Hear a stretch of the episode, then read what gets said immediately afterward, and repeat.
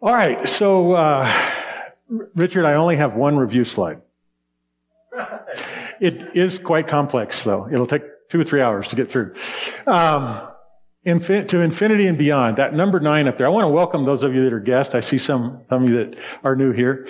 Not totally new. I, I recognize your face from the conference, and and, uh, and the rest of you. Bless you. I love you. Uh, I recognize your faces too. Uh, so that number nine up there is that this is the ninth in a series of messages talking about new creation, image bearing, and trying to get a handle on what what Jesus did on the cross, uh, the impact that had, and so there's a, a, little bit of review about that. Not as extensive as I usually do, but uh, Tonight's called uh, To Infinity and Beyond. I thought about that. It's not really called in, To Infinity and Beyond. I'll show you why. It's actually called To Eternity and Beyond. But I've thought about that phrase, To Infinity and Beyond. And so what we're talking about here is the covenant faithfulness in Messiah Jesus that came through the cross, the resurrection, the new creation, the image bearing restored. You know, uh, and, and if you haven't uh, ever heard anything that, that like N.T. Wright has talked about, about temple stuff and image bearing in that temple. He just puts a great context on it and it kind of captured my heart. We've been working through it. It started, if you remember, when, when I asked the question, what does it mean that Jesus is the Lamb of God who takes away the sin of the world, that announcement. And we tried to take that as seriously as we possibly could and, and not to water it down and not to make it a big conditional thing and all this kind of stuff. So we've been at this for a while and it led us through this stuff. And now we've come to the part of the summing up of all things in Jesus. So to eternity and beyond and the to infinity and beyond got me thinking about Buzz Lightyear and his buddies. And so this might be the way you think of eschatology. and I, I can understand that. I can understand that. I'm hoping that we can transfer into this sort of a posture. And you can tell there's some smiling and, and old Woody is going, yeah. Now, one of the immediate comparisons is on the spork guy. Does anybody know his name? Spork, what is it? Forky. Okay. So Forky, you know, you can just tell, I mean, it's so dramatic, the difference between how he looks and how he thinks. And I, I really, I, I, I felt super identifying with the, the tension between these two things. Now, the one that I'm hoping that we can ultimately kind of manifest as here, I like all the smiles, of course, and that's Bo Peep or something, isn't it? Yeah. But now look at that guy. Does he look confident or what? Yeah. Okay. So I've talked to a lot of people about eschatology, and they're either usually really defensive or really scared. And, and I think it's there's the capacity. So hopefully I haven't violated any copyrights uh, and will not get in trouble with Disney. So here's our review. And I'll, I'll give a little extra because I know a couple of you haven't been here. In the first place, the big event that happened is that in Jesus the Messiah, Father forgave sins. And the reason the, the reference to Jesus as Messiah is there is for so much of our life and so much of the life in the Western church, we disassociate the work of Jesus and the redemptive work, the atoning work, from the redemptive plan of God throughout history. And so that's something that we spent quite a bit of time on. Jesus, the lamb slain, uh, who takes away the sin of the world, is the plan from the beginning. It was echoed when God was talking about uh, he will crush his head and he will bruise his heel.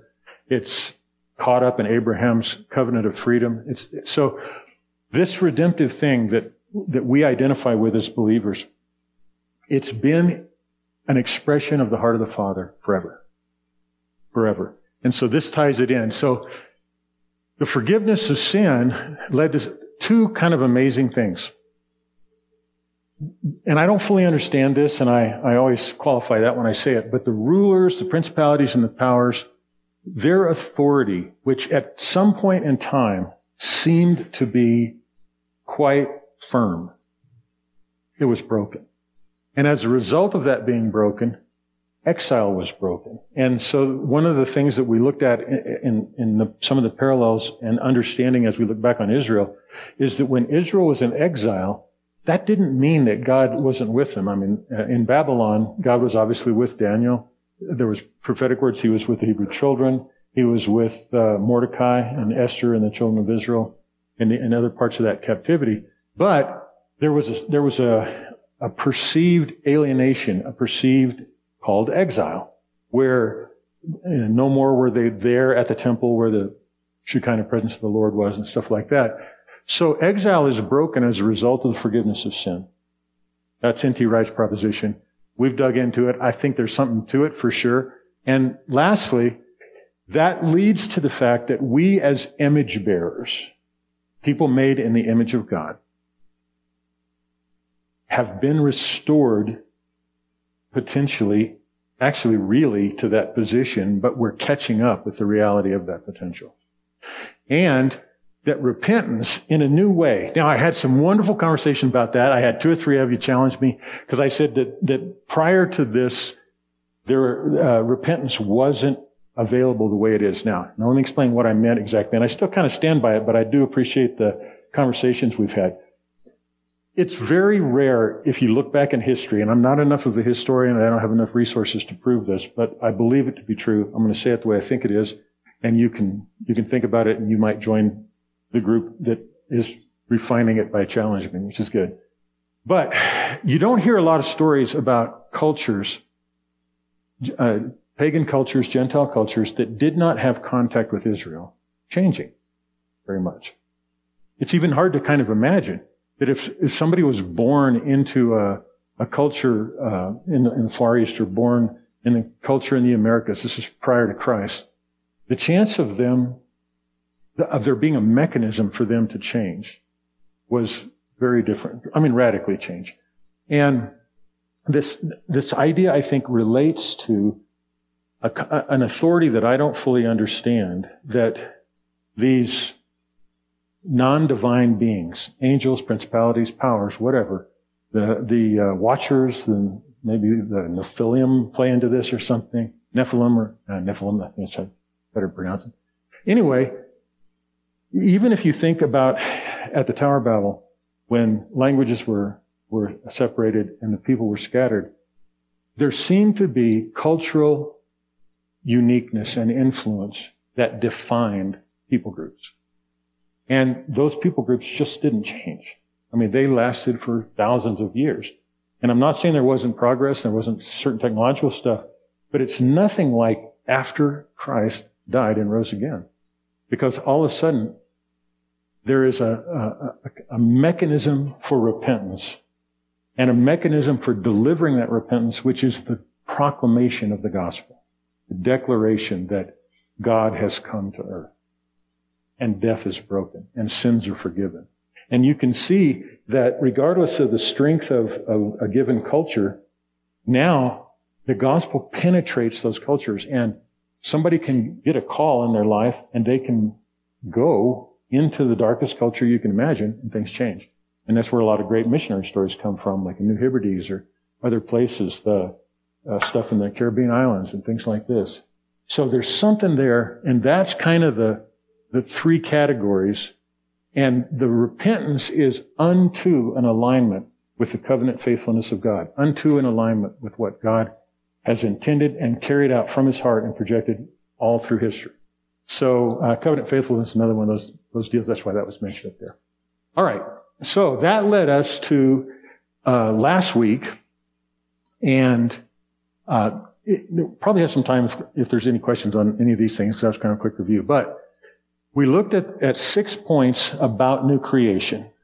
The first one is that God reconciled the world and the, the, the cosmos, the people and places. He reconciled that to himself. In 2 Corinthians 5.14, God was in Christ reconciling the world to himself. And he gave us the ministry of reconciliation. And you know, it goes on from there in the next couple of verses and it talks about that he made him who knew no sin to be sin for us that we might become the righteousness of God. So point one of the new creation is that the cosmos, the people in it, even the earth in a sense, is reconciled to God in a way that may not fully manifest or show, but is real. It's, it's, it's like it, it's true from God's perspective, from His heart. The second, and this is one that you got to choose to believe or not. Uh, the, and, and you don't have to believe it because I say it, but I would encourage you to think hard and long about this particular one. The people of the whole world, those people's sins are forgiven. Amen. Amen. We got a couple believers. No. It's hard, guys. I understand it. It's hard to wrestle through with this. It's hard to make that carte blanche declaration.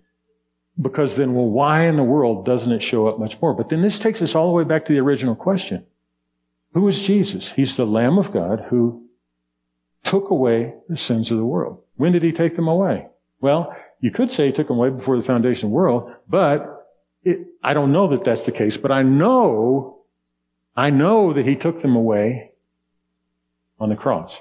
And then one of the things that, that leads us to try to focus on this and in spite of all the contrary evidence to just say yes, is can you imagine Father not answering the prayer that Jesus prayed on the cross?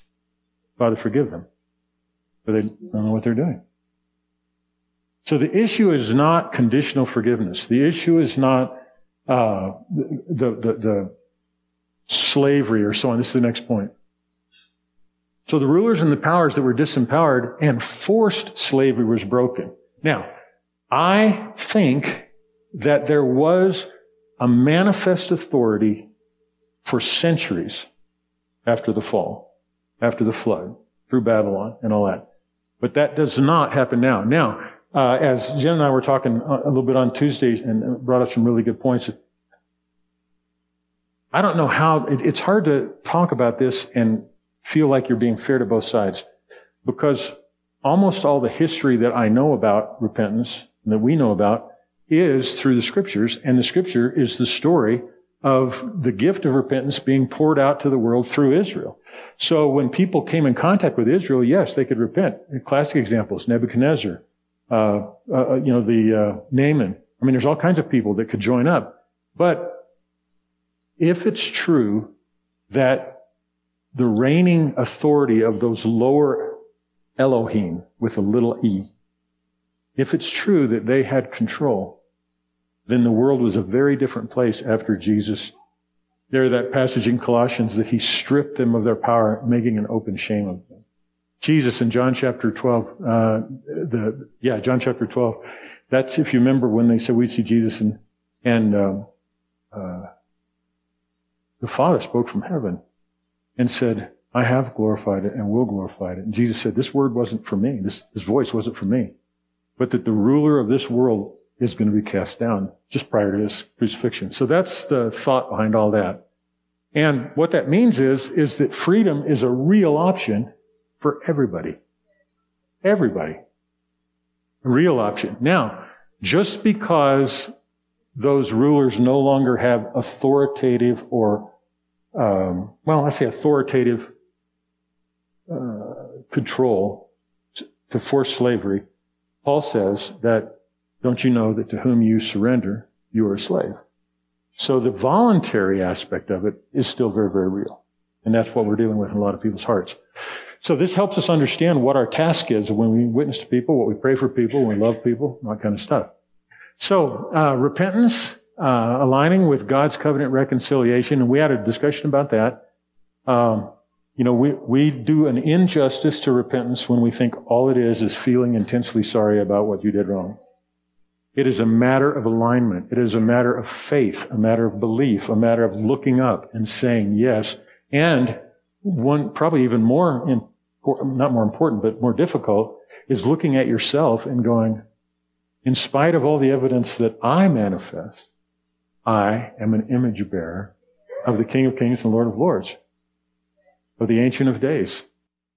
So that's what this is all about. And it's the reason that God can say what he says in Hebrews chapter 8, verse 12. That, you know, I, am going to be their God. They're going to be my people. I'm going to write my word in their, uh, or put that, my word in their, uh, write my word in their heart and put it in their mind. Uh, no one's going to have to know or, or, tell their neighbor, know the Lord, for everyone will know from the least, because I will have mercy on their transgression, and their sins I will remember no more. It goes right back to the uh, 2 Corinthians 5. I, you know, not counting their trespasses against them. Anyway, It's a big deal, and we've kind of butchered it.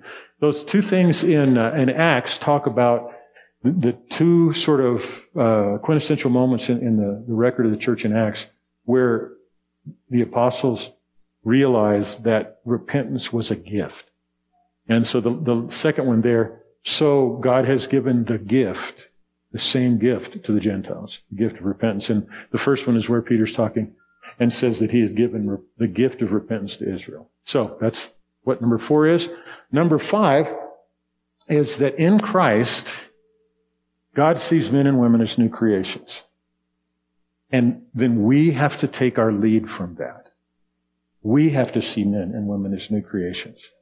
We cannot see them as sinners that need to be saved. I'm not saying that there's not sin. I'm not saying people don't need uh, to experience salvation, but I'm saying we cannot align with the Father and look at people that way.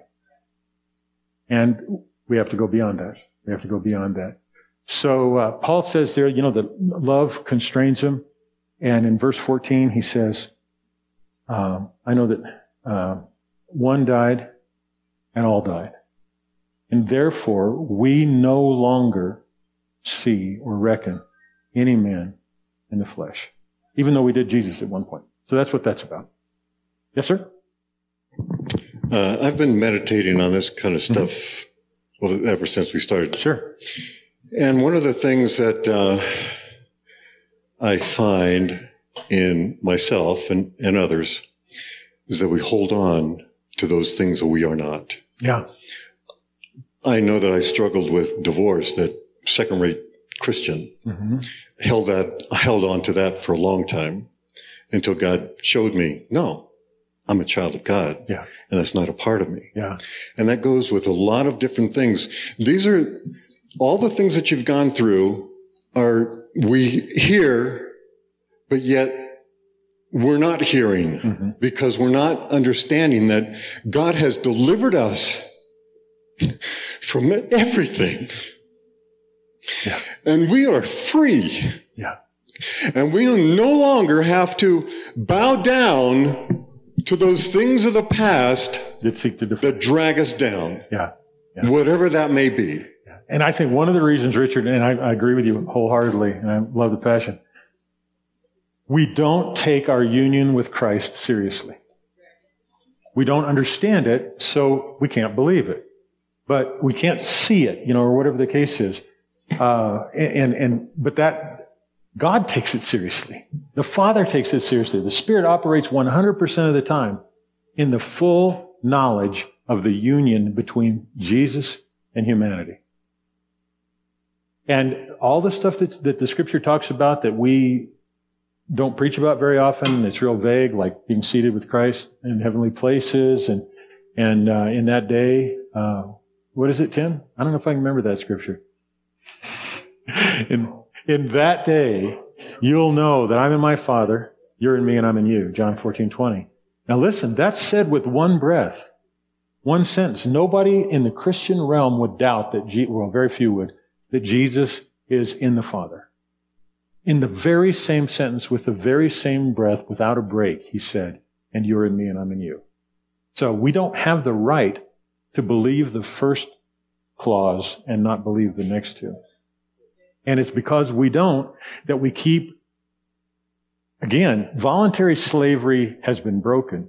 I mean, uh, forced slavery has been broken, but voluntary agreement with the enemy that wants to still be a rebellious and deceptive individual, that is still real. And it gets to say, hey, you did this, so that's what you are. You have this in your history, so that's what you are. No.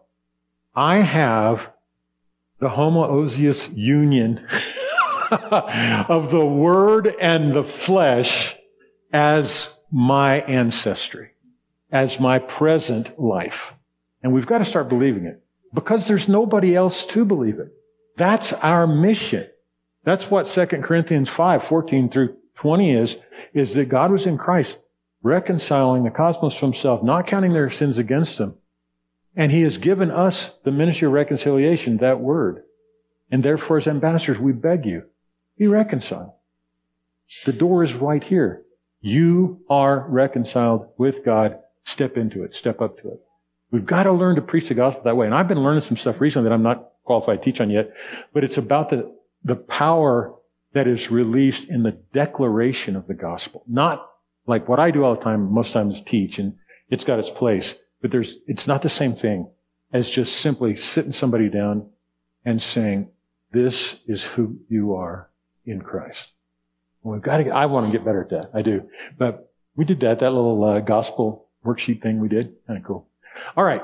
So now we're going to look at our last uh, new creation point, which has to do with eschatology.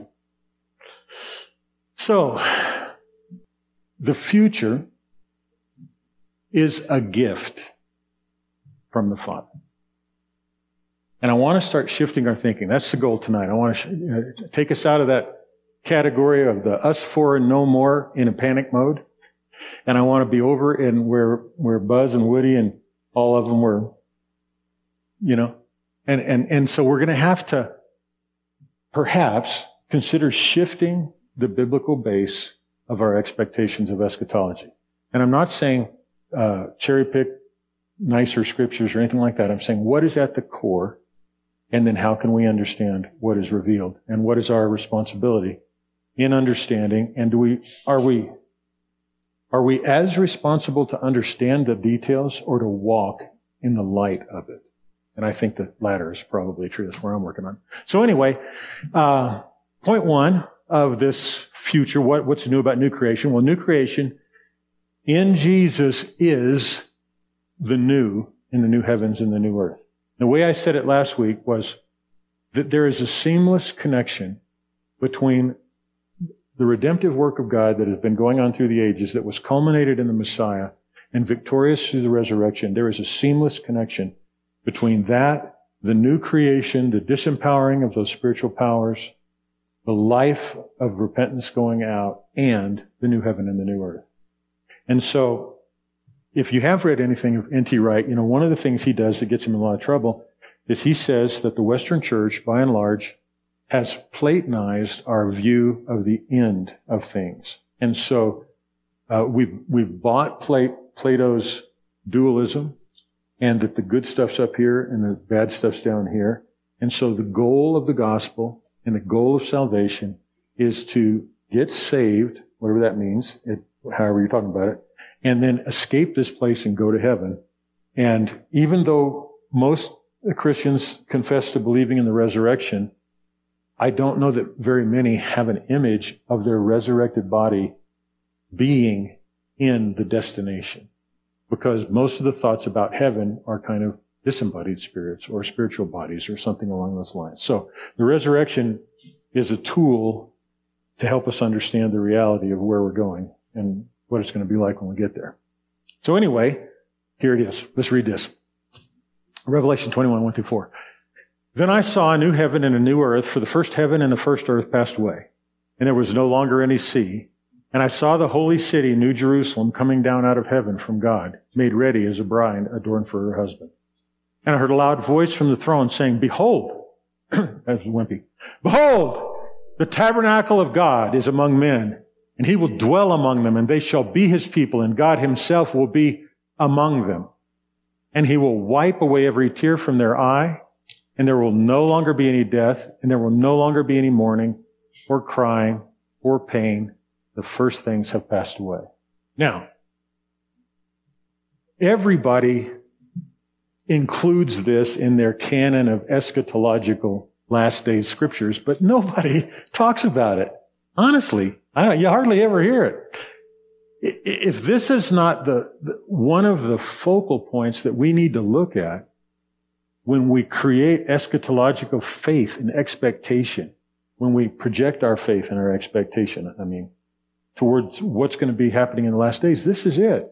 Now, this doesn't eliminate all the problems. You go one more paragraph and it's all, kinds of judgment and, and angels being in hell and all kinds of weird stuff we got to sort out.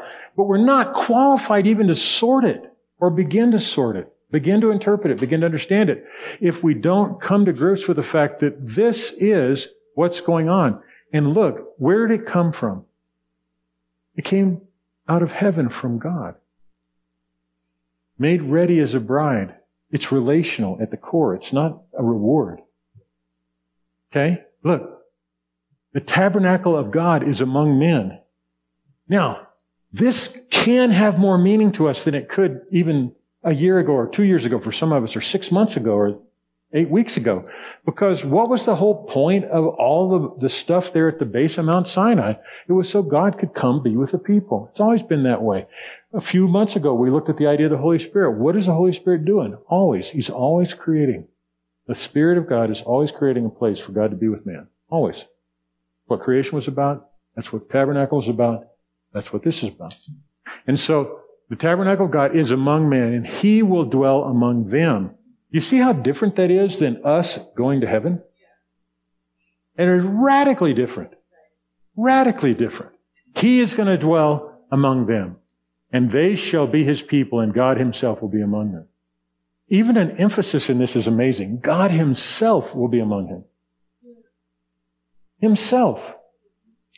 You don't need to add himself after that unless you really want to be clear. God himself. Okay? That's cool.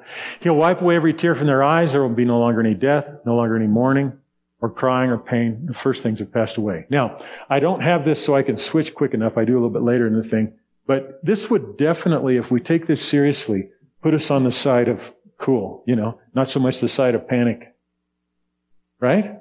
So do we have permission to base some of our eschatological last days expectation on that scripture?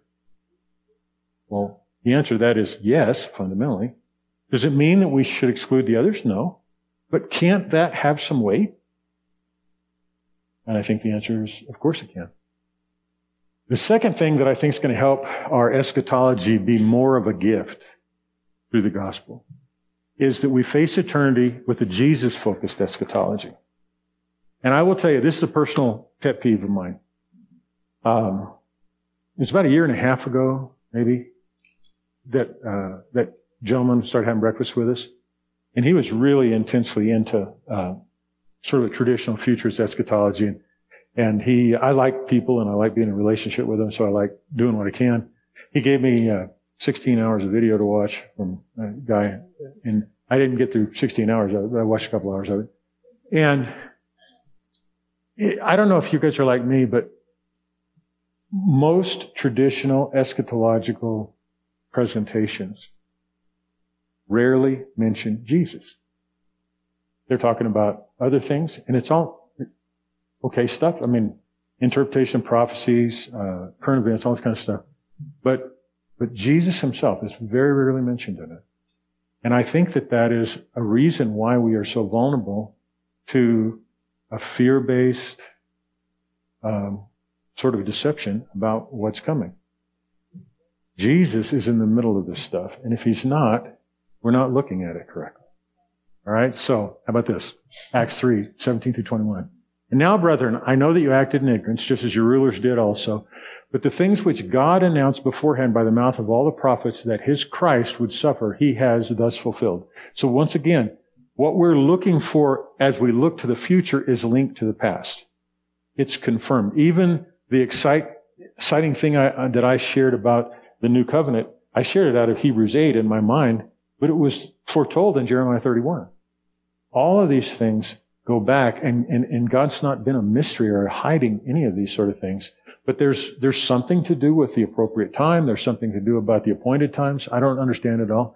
But all that, that Peter was talking about here that had triggered this need to repent in the people of Israel that he was outside when he was talking to him after that message.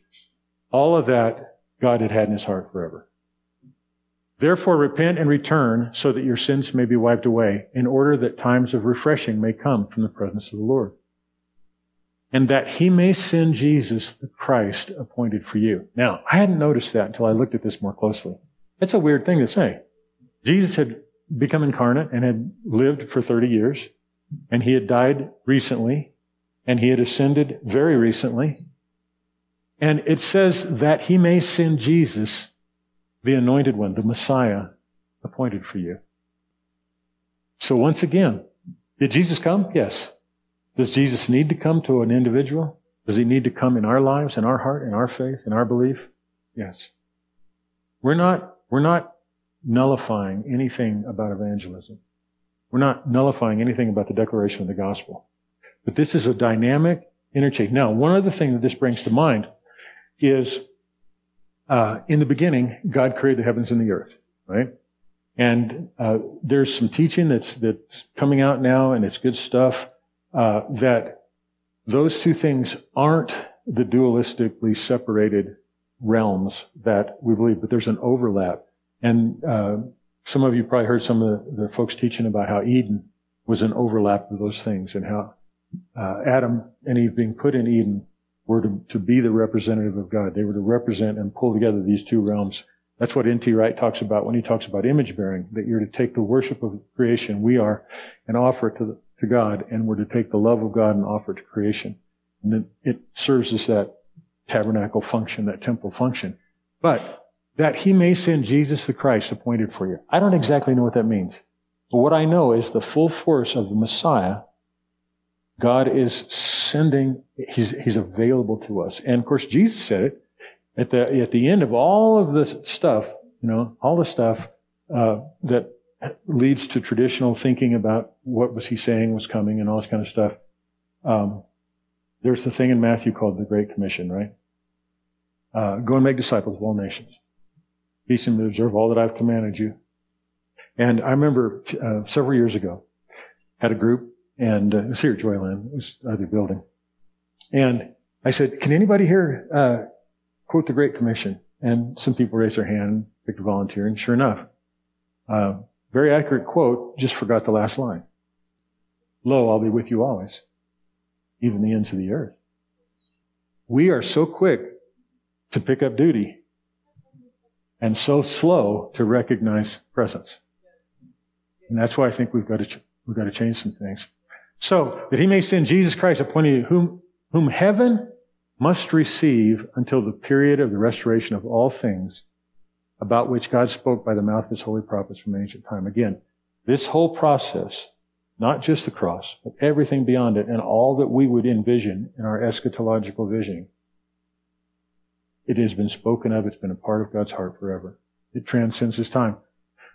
Now, this idea of whom heaven must receive is fascinating to me. Uh, because I would rather that Jesus just walked through the door in his glorified body. Yeah. Although I don't know that we'd react any better than the disciples did, but it'd still be fun, right? But there's some kind of now exchange. And the reason I brought up this idea of getting away from the Platonic dualism that keeps heaven way up here and earth down here, in Jesus, I mean, no matter what you think about Eden, no matter what you think about the tam- uh, tabernacle or the temple, for sure in Eden, those two realms, I mean, in uh, Jesus, those two realms merged. And then when the very first thing, this was one of the things that, that got us in trouble when we asked the question uh, about the, the uh, Lamb of God who takes away the sins of the world. The first official thing Jesus did was walk in on the disciples, breathe on them, say, receive the Holy Spirit, and say, as the Father sent me, so send I you. Whosoever sins you forgive or forgiven, whosoever sins you retain or retain. Wow, that's a pretty big commission right off the bat. A merger of this thing. So there's something about us, image bearers restored, carrying the presence of the Spirit, walking and being Jesus in this world and uh, anyway, I think it's exciting. And we're going to miss it. We miss it if we keep looking too far up and too far back. Okay? So anyway, uh, the goal is also there that should make you smile. There is a concept of the restoration of all things.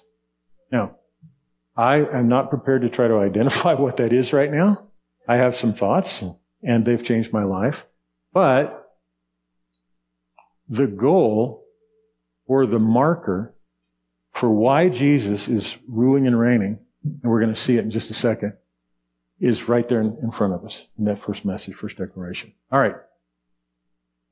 Another thing that's going to turn eschatology from a terror or a divisive thing into a gift is facing eternity with a victory focused eschatology. Victory focused. I'll just read this and you tell me if this doesn't sound like God wins. But now Christ has been raised from the dead, the first fruits of those who are asleep. For since by a man came death, by a man also came the resurrection of the dead. You see how Christ's death is linked all the way back to creation?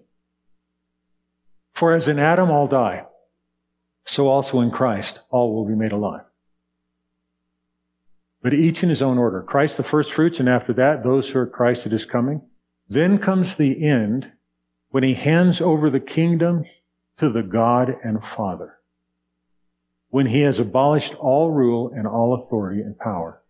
For he must reign until he has put all his enemies under his feet. Now, if you go back, that he may send Jesus the Christ appointed for you, whom heaven must receive until the period of the restoration of all things. I don't know this for sure, but it sure seems to me that there's a relationship between that and where he must reign until he has put all his enemies under his feet. And I think we play a role in that. Go and make disciples, teaching them I think we play a role in exercising image bearing authority, filling the void of that Elohimish authority that was broken. We, we had, there's something here for us to do. Something here for us to do. He must reign until he's put all enemies under his feet. The last enemy that will be abolished is death. For he has put all things in subjection under his feet. And then, but when he says all things in subjection, it's evident that he is accepted who put all things in subjection to him, meaning the Father God. When all things are subjected to him, then the Son himself will also be subjected to the one who subjected all things to him so that God may be all in all. Now, I don't understand what that means or how it's going to happen personally. But I do understand what the last little phrase means. It means that God wins. It means that why that, that his reason for creating humanity and, and, and the cosmos is going to be fulfilled. He wins. And so again, if we have a victory focused eschatology, we're not going to panic over the intermediate details or the confusion that those details can, can call and cause. See what I'm saying? Victory focus. All right. More importantly, and I got to tell you a little story about this one, uh, relative to something I was listening to the other day. Our eschatology can be a gift from the Father if we face eternity with a love focused eschatology. And quite honestly, you know, I, uh, I said Jesus was missing from a lot of eschatological debate and so on. Uh, I think that's the reason love is missing from a lot of it. Because, Richard, same situation. Uh, love transformed your life. And until you believed it, you didn't give it the power and credit to do what it actually did. And I think that's it. I, I think we just think love is all well and good as far as it goes. But sometimes you just got to bring the hammer. and I, I, I, I'm not gonna, I'm not even close to prepared tonight to try to even introduce some kind of discussion about the nature of judgment and justice and all this kind of stuff. But I do understand this, that, that God does justice, but He is love. He does a lot of things. Matter of fact, He does everything that He needs to do to be good. But love is a part of what's coming. Love is the driving factor. Uh, we will see it here a little bit as it applies to us, as it applies to God and the world and motives. Just think back to John chapter 3. For God so loved the world that he gave his son. Whoever believes in him will not perish but have everlasting life. The motive is important, especially when you are the, the, the foundational source being of all that is. And when you have unlimited power and unlimited time. Your motive is really, really important. If you don't have any resources, you don't have any time, and you don't have any reach, it's still good to have good motives, but they're not going to affect that many people. But if you are the God of the universe, your motives are super critical. And they are also super influential because God acts according to his own heart and he loves. So that's why this is important. All right, look at this.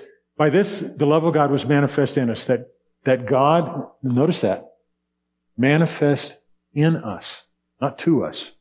It was manifest to us as well. but in us. Manifest in us that God has sent his only begotten Son into the world so that we might live through him. So, I asked the question on Tuesday when we were talking about this, why isn't this included in every eschatological canon of Scripture? Look what it says. In this is love, not that we love God, but that He loved us and sent His Son to be the propitiation for our sins. We have seen and testify that God, that the Father has sent the Son to be the Savior of the world. That is an eschatological statement supreme.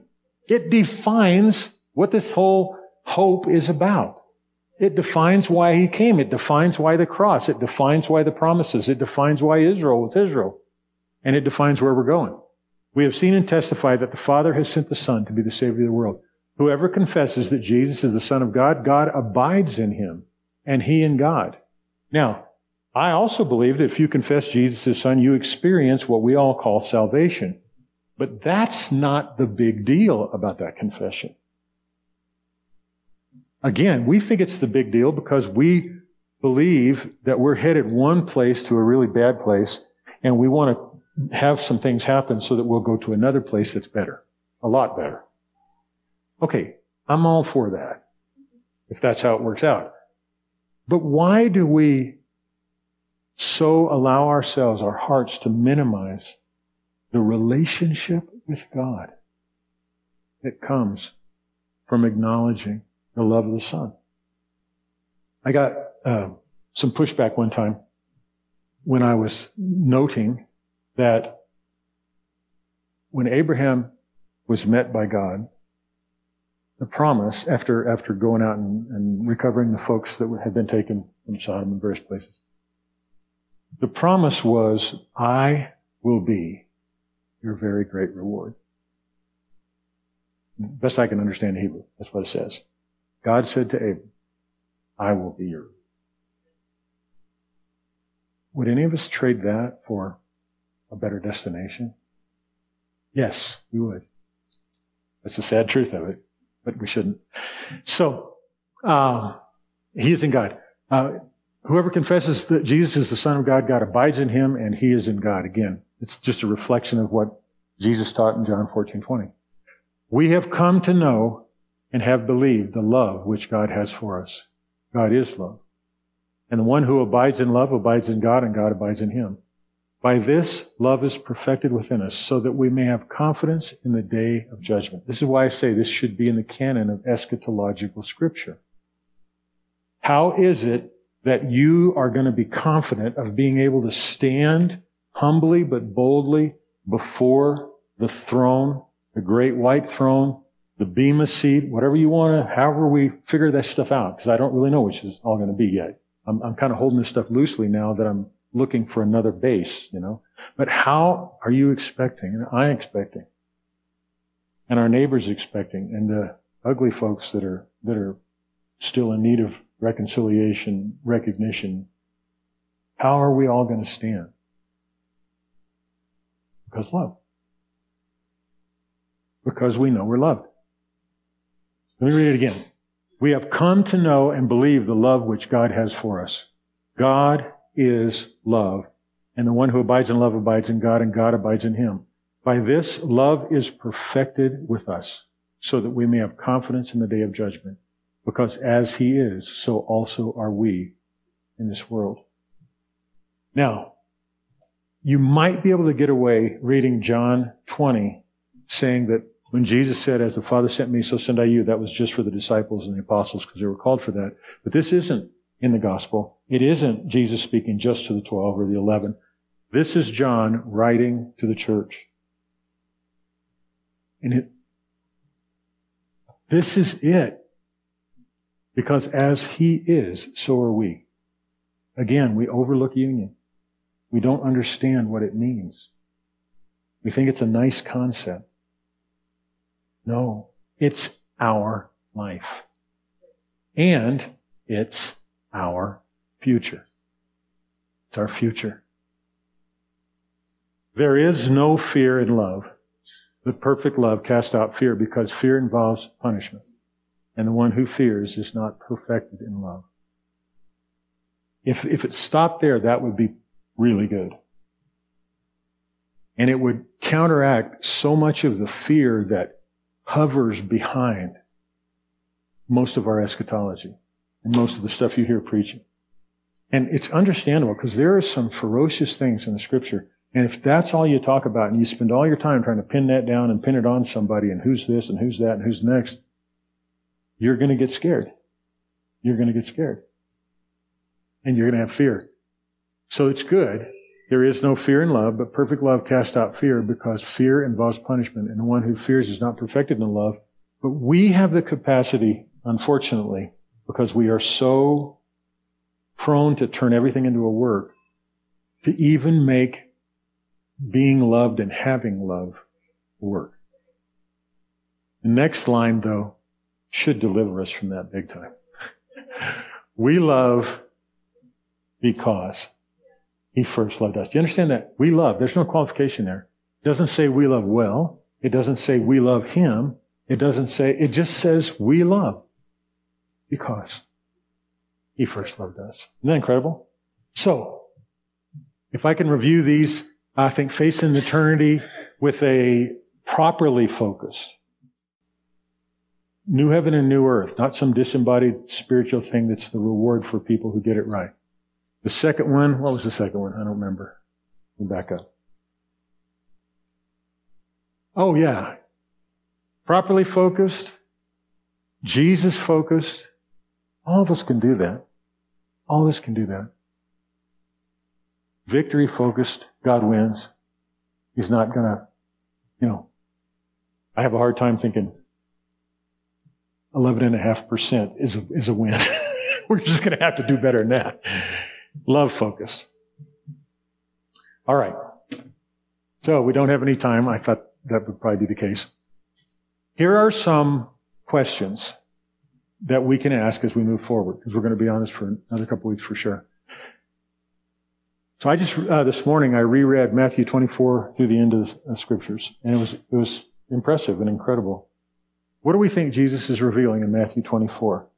And when you talk about that so much, you know, and there's a debate between preterism, partial preterism, futurism, and all this kind of stuff. But again, I'm not, I'm not asking anybody even what your eschatological beliefs are right now, and I'm certainly not asking you to change them. But I do want you to think about some questions like this. What do we think Jesus is revealing in answer to the questions the disciples asked there in Matthew 24? And I backed up one chapter to 23 and realized that he was being pretty harsh with the Pharisees. He was being pretty harsh with them. And, and of course, you know, it was just a day before he was going to be arrested and be taken. And so he's talking about all this stuff and, uh, facing it. And I'm, I'm not inferring anything from that, but it needs, we need to think of the context of what he was doing. And we need to be careful about assuming that he was laying out a list of future markers beyond the context in Israel where he was with the temple and so on and so forth. Uh, okay, the other question that I, I want to ask is um, whose will do you believe drives the end time calendar?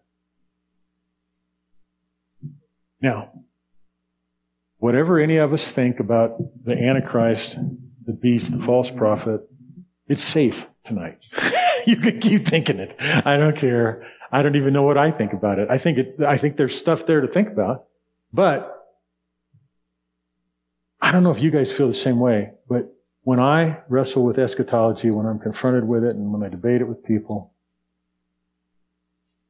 what God wants doesn't come into the argument nearly as much as I wish it did. What does God want? What is He doing? Is, is the end of things coming from God or is it in spite of God? And I think that we can ask that question and we can maybe come up with some answers. Uh, yeah, come on up. Is it about that particular one before I go on? Well, I was thinking about what is the heart of the Father in all these matters. You've mentioned a couple of times Platonic dualism, and it, it, caused me to go look up uh, again uh, Ephesians 2:14 where Paul says the invisible wall of separation has been eliminated. There was a, a wall in the temple to keep those out, Mhm. and then the real Jews in. So it's like, thanks for coming to church, but not so much you. That was kind of the idea. Um, and it seems like Paul, especially, but all the disciples, everybody who God used to write the new covenant, they were always fighting some form of separation. Mhm. The Greeks had the Platonic, the Jews had the wall of separation, and constantly it was nonstop. Paul's like, no, God is seeking union with you, regardless Yeah, of where they you're were from. even correcting one another in that. And then the these verses you're going over seem to verify the great battle is Father is constantly see- like Harold Everly said, the, the chairs are together. They're not. not God didn't turn Yeah, away. So Yeah. His purpose is not to divide. Not this. All right. So then, just real quick through these others, so you can be thinking about them. What role do you think sin or sins plays in Jesus' return? There is a scripture that speaks directly to that in Hebrews, but I'm not going to spoil the question. what is God's purpose for waiting to wrap things up? You ever thought that? Yeah, I thought about it. Yeah, Lord, why don't you get this program going? Let's, Because, you know, like, do I have to come to yeah, yeah. No? Oh, jeez. Otherwise, people can't hear you. Oh, wow. There you go. Oh, well, I guess I'm just speaking what we're taught that J- Jesus is waiting so that more people will hear about him and know about what he did for us. So he can, be- yeah, I'm sure that's a factor. because sure. not everybody know about Jesus. Yeah, yeah. C.S. Lewis says something interesting. He says everybody wants uh, Jesus to come back, but he says when the author steps out on the stage, the play's over. and and so yeah, that's that's good. That's good. And then lastly, what is the best way to wait, or uh, the best way to long for his appearing? I'm hoping that we can answer these questions, discuss them a little bit in the next couple of weeks as we go on. But the goal for tonight was just to give you permission, to the extent that I have any capability of doing so, that you can choose scriptures like these or others to begin to sit at the base of your eschatology. On Tuesday, I said, what if our, our eschatology is really uh, built on the answer to the Lord's Prayer? you know, our Father, art in heaven, hallowed be your name. Your kingdom come, your will be done on earth as it is in heaven. I only got that far through it. But what if all that we expect to happen is just God answering that prayer? The millions of times it's been prayed. And it was directly given to us by Jesus. So anyway, that's what I mean. What's the best way? And then, um, let's see here. Are we going to be like that? Or are we going to be like that? Now, to me, this characterizes kind of the us four and no more, except you do get the poor Mr. Potato Head's uh, ear coming in there and everything. But that sense of panic, or if we go back, like I don't even want to speculate who those little alien dudes are, but as the image goes, I think this is what we're called to. Okay?